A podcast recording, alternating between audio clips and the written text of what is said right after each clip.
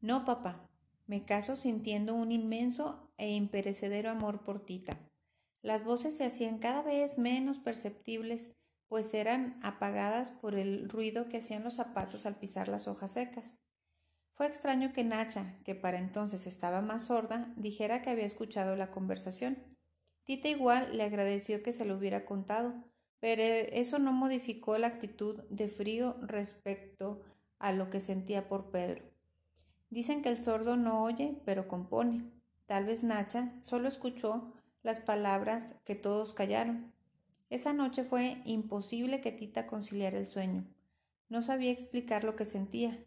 Lástima que en aquella época no se hubieran descubierto los hoyos negros en el espacio, porque entonces se hubiera dado cuenta de que ese hoyo negro era lo que tenía en el pecho y era por donde se colaba un frío infinito.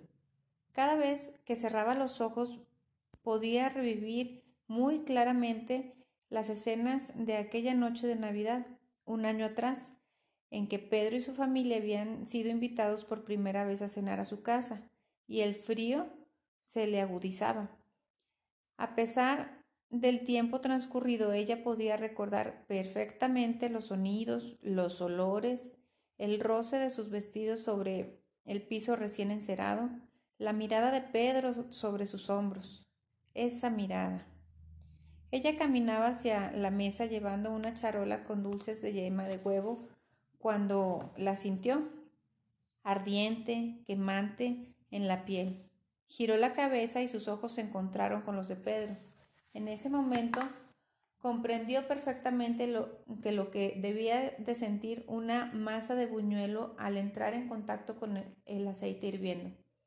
Era tan real la sensación de calor que invadía todo su cuerpo que ante el temor de que como un buñuelo le empezaran a brotar burbujas por todo el cuerpo, por la cara, el vientre, el corazón, los senos. Tita no pudo sostenerle esa mirada y bajando la vista cruzó rápidamente el salón hasta el extremo opuesto, donde Gertrudis pedaleaba en la pianola del el vals de ojos de juventud. Depositó la charola sobre una mesita de centro. Tomó distraídamente una copa de licor de Noyó, que encontró en su camino y se sentó junto a Paquita Lobo, vecina del rancho. El poner distancia entre Pedro y ella de nada le sirvió. Sentía la sangre correr abrasadoramente sobre sus venas. Un inmenso rubor le cubrió las mejillas y por más esfuerzo que hizo no pudo encontrar un lugar donde posar su mirada. Paquita notó que algo raro le pasaba y mostrando gran preocupación la interrogó. Qué rico está el licorcito, ¿verdad? Mande usted. Te veo muy distraída, tita. ¿Te sientes bien? Sí, muchas gracias. Ya tienes edad suficiente como para tomar un poco de licor en ocasiones especiales, pilluela.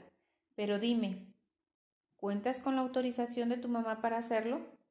Porque te noto agitada y temblorosa, y añadió lastimosamente. Mejor que ya no tomes, no vayas a dar un espectáculo. Nada más le hacía falta eso, que Paquita Lobo pensara que estaba borracha. No podía permitir que le quedara la menor duda de, de, que estaba en sus cinco sentidos. Entonces le fuera con el chisme a su mamá. El terror a su madre la hizo olvidarse por un momento de la presencia de Pedro y trató por todos los medios de convencer a Paquita de la lucidez de sus pensamientos y de su agilidad mental.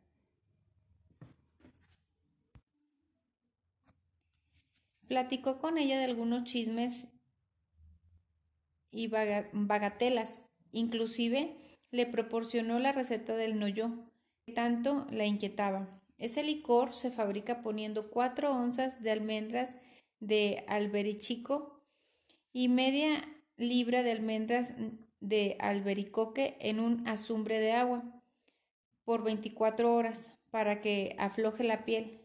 Luego se pela se quebrantan y se ponen en infusión en dos azumbres de agua ardiente, con 15 días de anticipación. Después se procesa en una destilación.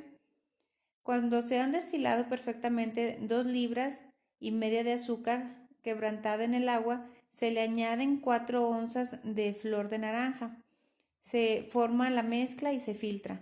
Y para que no quede ninguna duda referente a la salud física y mental, le recordó a Paquita, así como de refilón, que la equivalencia del azumbre es de 2.016 litros, ni más ni menos.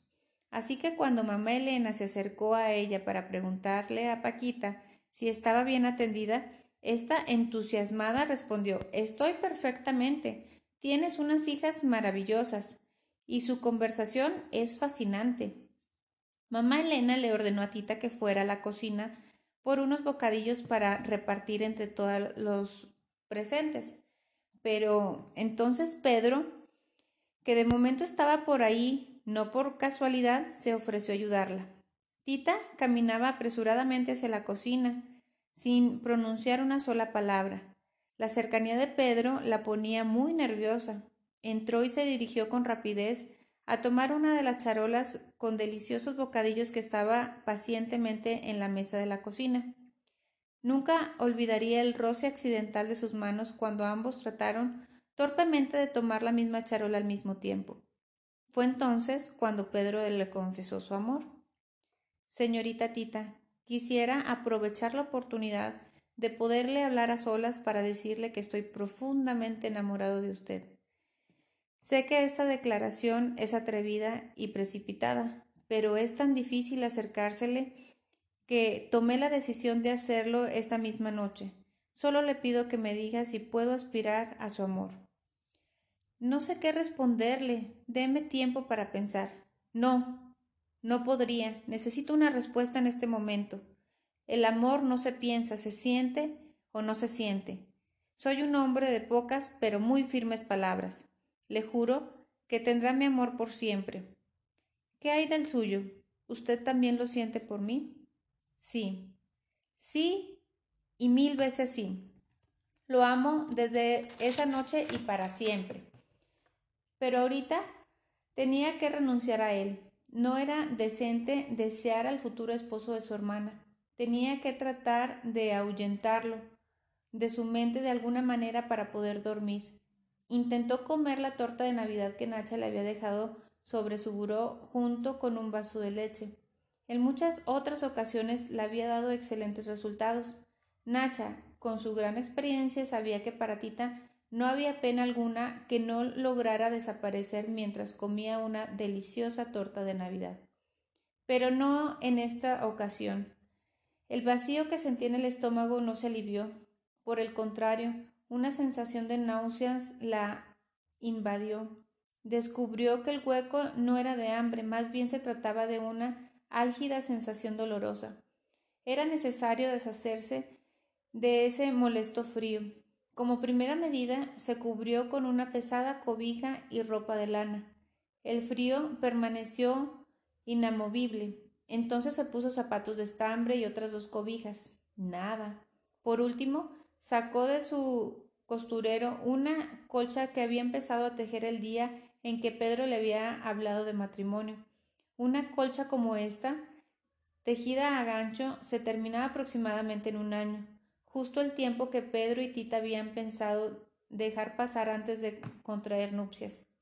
Decidió darle utilidad al estambre en lugar de desperdiciarlo, y rabiosamente tejió y lloró, y lloró, lloró y tejió, hasta que en la madrugada terminó la colcha y se la echó encima.